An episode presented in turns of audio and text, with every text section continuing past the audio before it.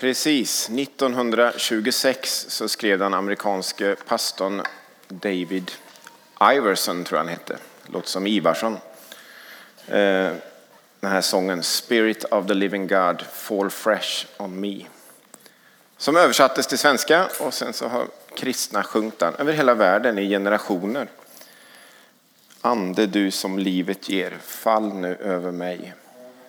Smält mig, fyll mig, tänd mig, sänd mig. Och eh, det finns ju massa sånger som såklart genom historien och nu också som uttrycker liksom den här längtan efter mer av Gud och mer av Guds ande. Fast det var den här, den fastnade i min skalle i veckan. Den här. Och den innehåller kanske till viss del det som den här predikan kommer handla om. Andedop satte jag som tema idag.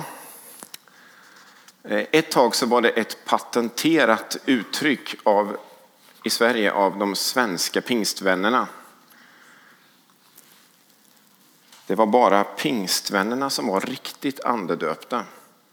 Men det kanske också var bara pingstvännerna som var mest osäkra på om de verkligen var det. Men aldrig riktigt vågade dryfta det med någon annan. Ja. Och eh, när vi hade eh, i församlingsledningen eh, innan jul egentligen så bollade vi lite det här med vad ska vi predika om under våren och då kom det upp några teman omkring den heliga ande som blev den här lilla serien som vi kör igång idag. Då, som kommer handla idag handlar om andedop och nästa söndag kommer det handla om tungotal. Och eh, om det var något som var kännetecknande för andedop som liksom för de här pingstvännerna så var det just tungotal som numera miljontals kristna i alla möjliga kyrkotraditioner över världen praktiserar. Och den tredje söndagen om två veckor då, så kommer det handla om mirakel. Så får vi se vad som händer utifrån det här.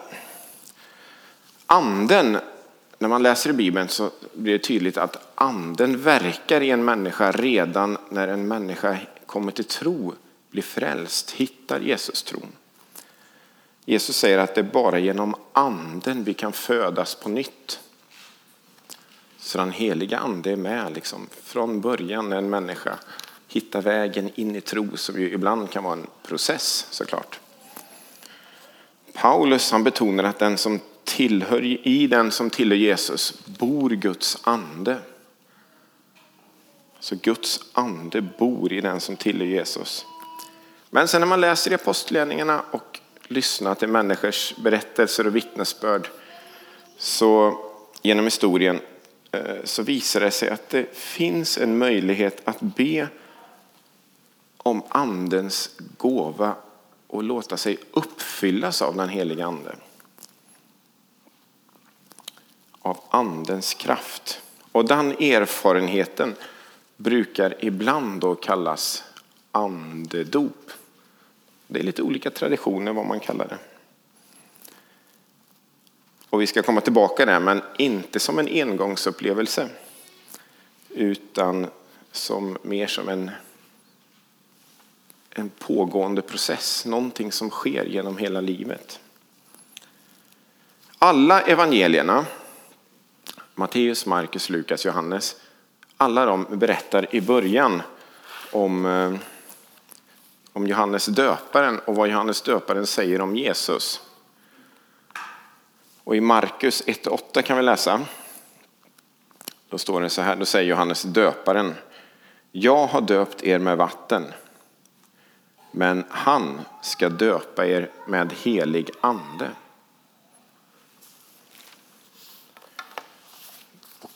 Dop, eller döpa, det kanske många av er har liksom tänkt på och reflekterat, men det kommer från det grekiska ordet baptissimo som vi då översätter dop.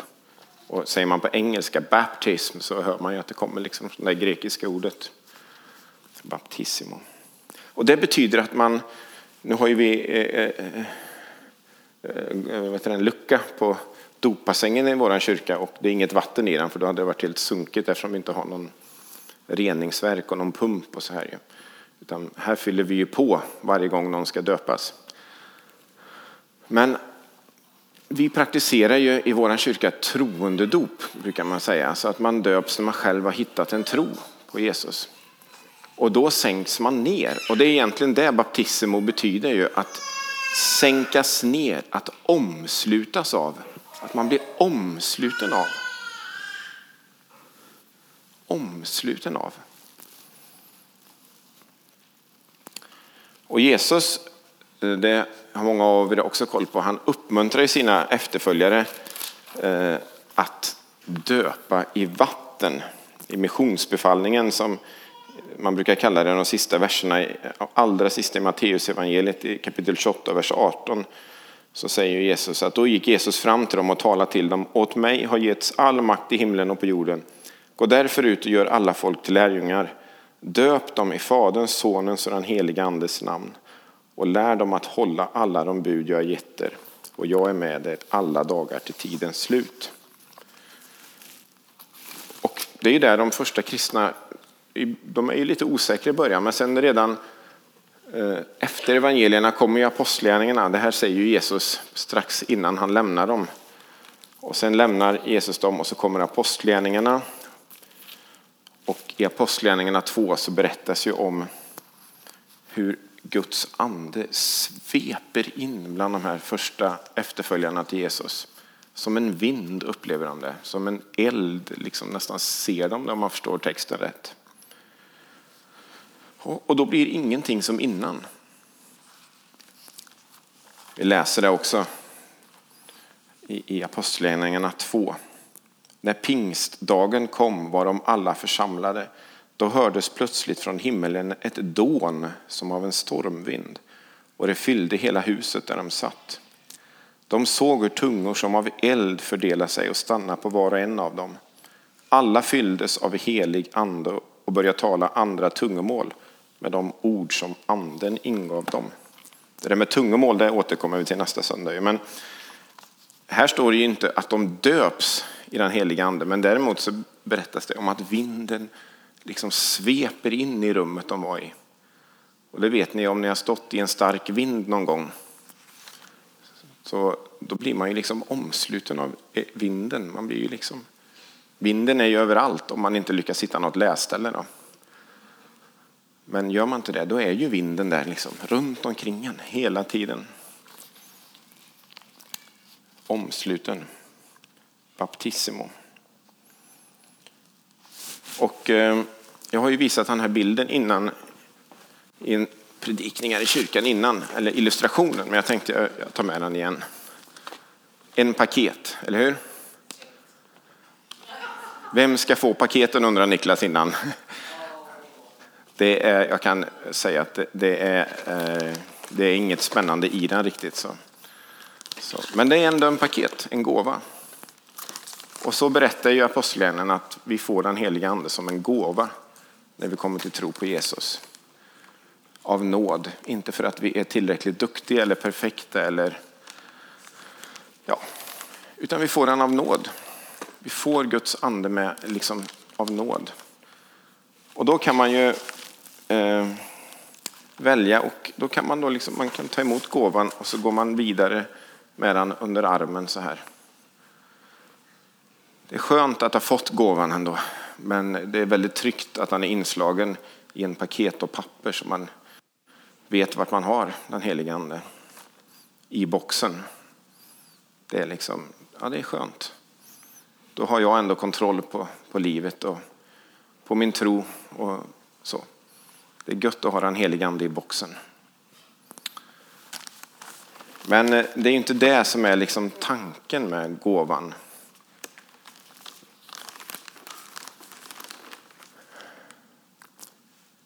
Värna, du, du fyllde i år härom sistens. Har du, har du sparat inslagna paket från du fyllde år? Fick du några paket? Ja. Öppnade du dem? Ja. Så är det ju. Vi, får vi presenter och paket, då öppnar vi paketen, eller hur? Det är ju kanske ingen som har liksom kvar sin, om man nu är i 40-50-årsåldern, som har kvar sin 25-årspresent inslagen i, i, i en garderob hemma. Utan man har ju öppnat dem såklart. Man vill ju veta vad som är i. Vad är det jag har fått?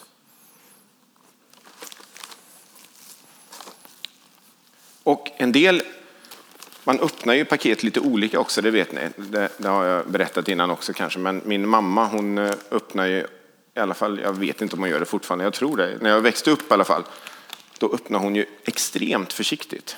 Särskilt om hon tyckte det var ett fint papper. Då öppnar man väldigt försiktigt så inte skulle liksom eh, förstöra pappret någonstans. Och sen så vek man ihop pappret lite försiktigt och så la hon det i städskrubben bakom dammsugaren.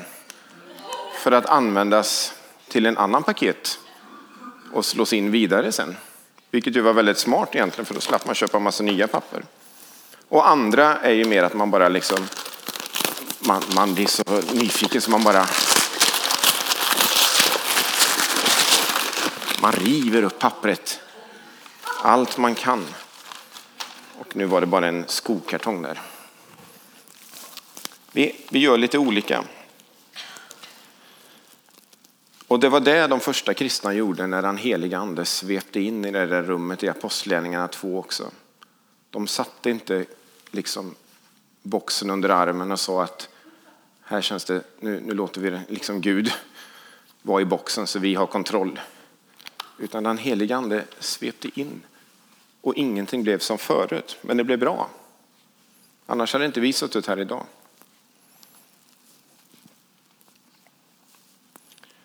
Och att fyllas av anden det är en uppmaning som Paulus fortsätter att uttrycka. Bland annat i Efesierbrevet 5.18 så står det beruser inte med vin. Där börjar lastbarheten. Utan låt er uppfyllas av ande. Låt er uppfyllas av ande. Då kan man tänka vad det är för konstig grammatisk form. Det är ju Gud som fyller oss med ande. Det är inte vi själva liksom som ska göra det. Anden är en gåva, inte någon sorts lön. Liksom. Och ändå är det som en uppmaning. Låt er uppfyllas. Men Guds ande tvingar sig inte på. Utan vi får, liksom, vi får gåvan, men det är upp till om vi vill. Om vi vill låta den helige Ande få space och inflytande i vårt liv och kunna leda oss och komma med liv in i oss. Så låt det uppfyllas. Guds ande tvingar sig inte på dig. Den vill vara med dig i livet. Och till varenda en som ber och söker så vill Gud ge helig ande. I Lukas 11 så, så säger Jesus om redan ni som är onda förstår att ge era barn goda gåvor, ska då inte Fadern i himlen ge helig ande åt dem som ber honom? I Lukas 11 och 13. Så ber vi så får vi.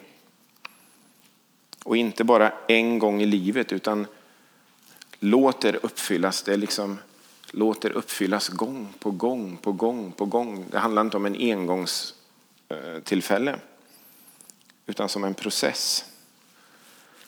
Låter uppfyllas idag. låter uppfyllas imorgon, måndag.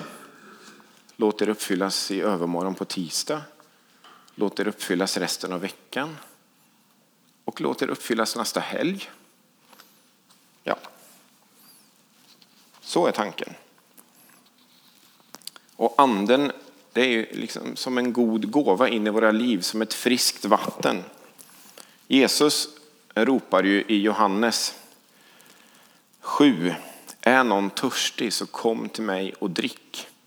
Sen förklaras det efteråt, detta sa han om anden.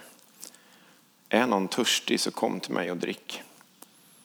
Och därför så kan vi säga till varandra också eh, den här dagen, 7 maj 2023. Eh, nu behöver ni inte göra det om det känns obekvämt, men om ni vill så kan ni vända er till den som sitter bredvid och liksom säga du, eh, låt dig uppfyllas av anden.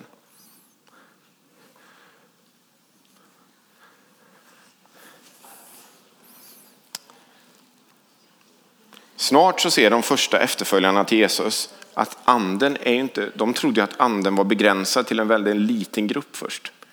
Men snart ser de att anden är inte begränsad till en liten grupp eller till en, vissa utvalda. Och i Apostlagärningarna 13, så får, eller Apostlagärningarna 11, så blir Petrus kallad till församlingsledarna i Jerusalem för att redogöra för vad som egentligen har hänt när han har varit ute och predikat. Jag läser några verser från Apostlagärningarna 11 och 15. Då, då beskriver Petrus eh, eh, vad som hände när han fick eh, predika för eh, ja, hedningarna i Cornelius hus, då, alltså de som inte var judar. Och när jag då började tala föll den heliga ande över dem, alldeles som över oss i den första tiden. Eh, och då var det inte jättelångt till den första tiden här, om man säger så. Eh, då kom jag ihåg att Herren hade sagt, Johannes döpte med vatten, men ni ska döpas med helig ande. Sen de kommit till tro på Herren Jesus Kristus har Gud alltså gett dem samma gåva som vi fick. Hur skulle jag då kunna hindra Gud? När de hörde detta så lugnade de sig och de prisade Gud och sa, jaha, så har Gud gett också hedningarna möjlighet att omvända sig och få liv.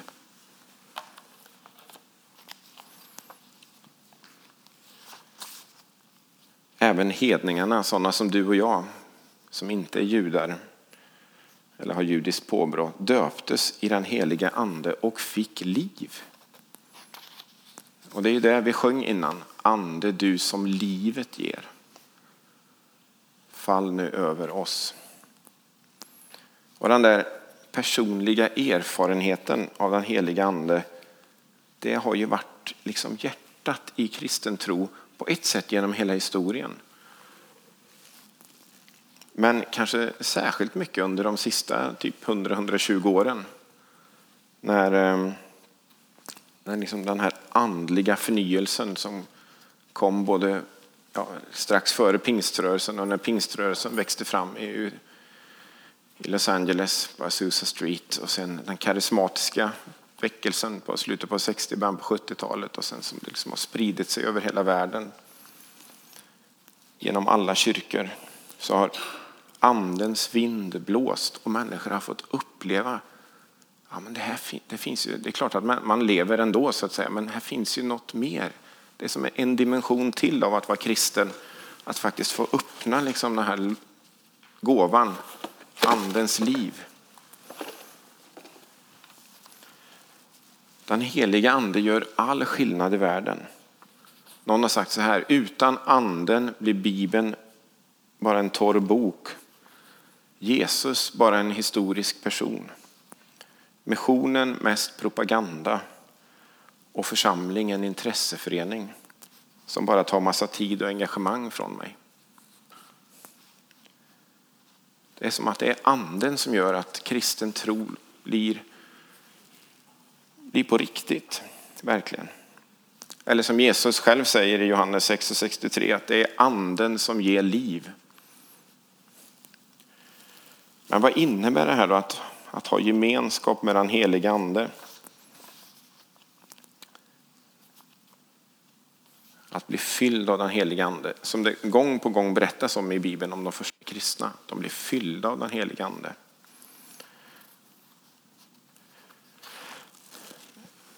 Nu sa jag att det var som att få en, en sån här en låda, men på ett sätt det är svårt att paketera in Gud i en box och ha under armen. Gud är liksom inte, det är inte vi som, som ska ha koll på Gud, utan Gud har koll på oss. Det är inte vi som ska stoppa in Gud i en låda, utan Gud är mycket större än det. Och ibland så har det här med att ta av pappret, liksom modellerna för hur, hur kan jag bli fylld av den helige ande? har liksom spretat lite ibland och en del har hävdat att ja, men det finns bara det här sättet att öppna paketet på. Gör du det inte på det här sättet, då, är det inte, då, då har du inte gjort det på riktigt. Sådana tendenser har funnits i en del, hos en del kristna och i en del kyrkor ibland. Och då har en del kristna fastnat i att nej, men jag är nog inte riktigt fylld av den heliga ande. Eller om man nu använder det här ordet andedöpt. Jag är nog inte andedöpt på riktigt. Inte som de där andra i alla fall. Och så är det nast i någon sorts så här nivå, liksom, att det är olika nivåer. Man är lite mer kristen. Eller lite mindre kristen än någon annan.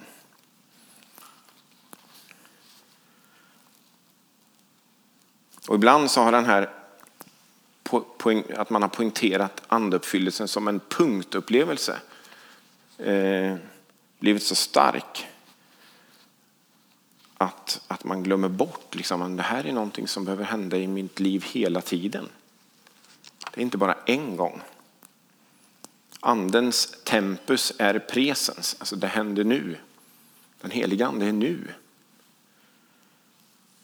Anden kommer nu, inte bara en gång för länge sedan när du hade en upplevelse av Guds stora kärlek och helighet och liksom kanske till och med kände i känslolivet att ja, men, nu blir jag verkligen fylld av Guds ande. Inte bara då. Och inte heller någon gång i framtiden bara när du tänker att då kanske jag har blivit tillräckligt kristen eller tillräckligt god människa för att få bli fylld av den heliga ande. Utan nu. Den heliga ande är nu. Idag. Guds ande vill fylla dig och omsluta dig idag. Och i, i Mosebok, eh, andra Mosebok så berättas om när judarna gick ut ur Egypten så ja, de klagade en hel del folket på olika sätt. Också att Gud gav dem ju manna till slut, att de skulle käka. Det föll manna från himlen och så lagade de, fixade de någon sorts gröt på det tror jag. Va? Och nu är jag lite dåligt påläst, men det var väl något i den stilen. Eh, och så åt de det här hela tiden. Så de fick mat hela tiden, men de kunde inte spara det. Man kunde inte spara det, utan man var tvungen, liksom, det som man fick för dagen, det fick man checka upp, sen var det kört och sen så fick man nytt nästa dag. Eh, och så är det lite med den heliga ande. Man kan inte leva på några gamla erfarenheter bara. Vi behöver en daglig connection med anden. Ett dagligt andedop egentligen.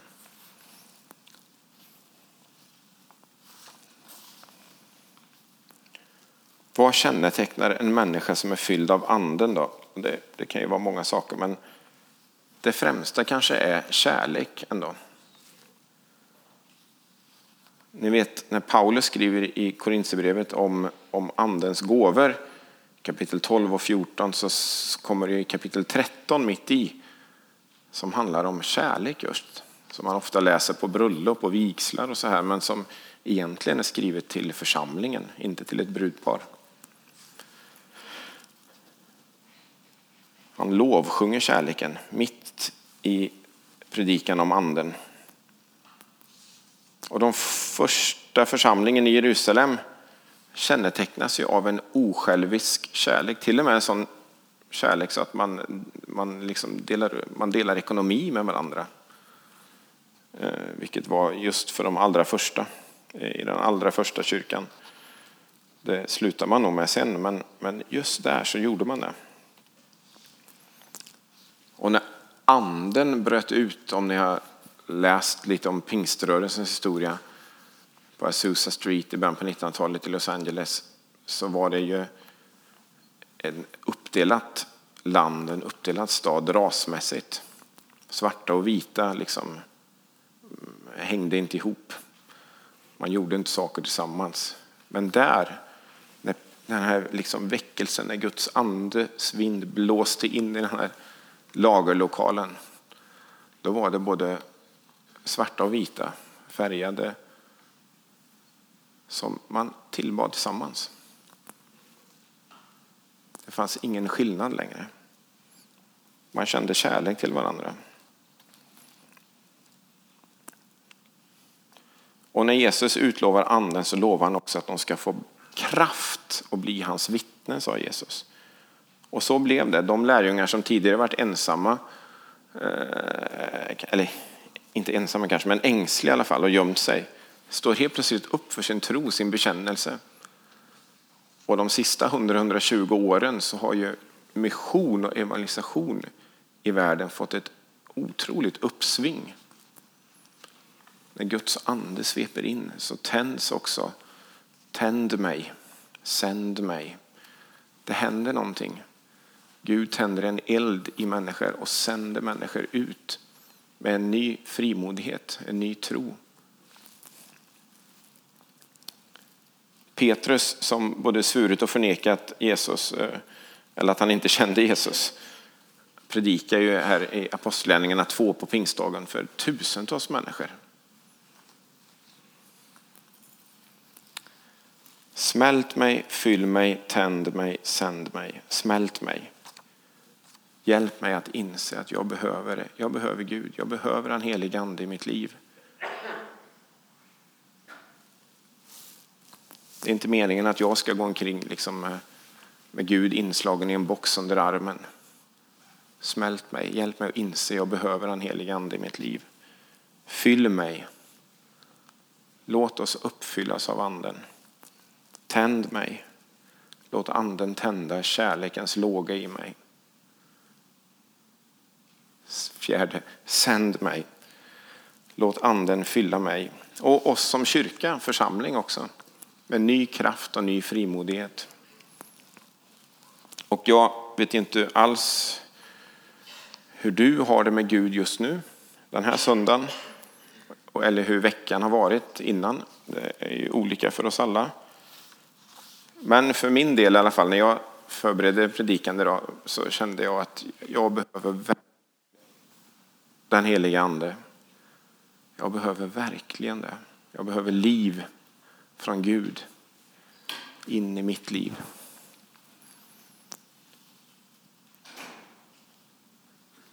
Så vi, innan vi går in i nattvard så kommer Sabina och eh, Miguel och Kalle att ta med oss in i, i en sång igen, eller, eller två sånger egentligen. Vi börjar med att sjunga den här eh, gamla sången från 1926 en gång till. Och så kan det få bli min bön och så även kanske din bön. Eh, att ande, du som livet ger, fall nu över mig.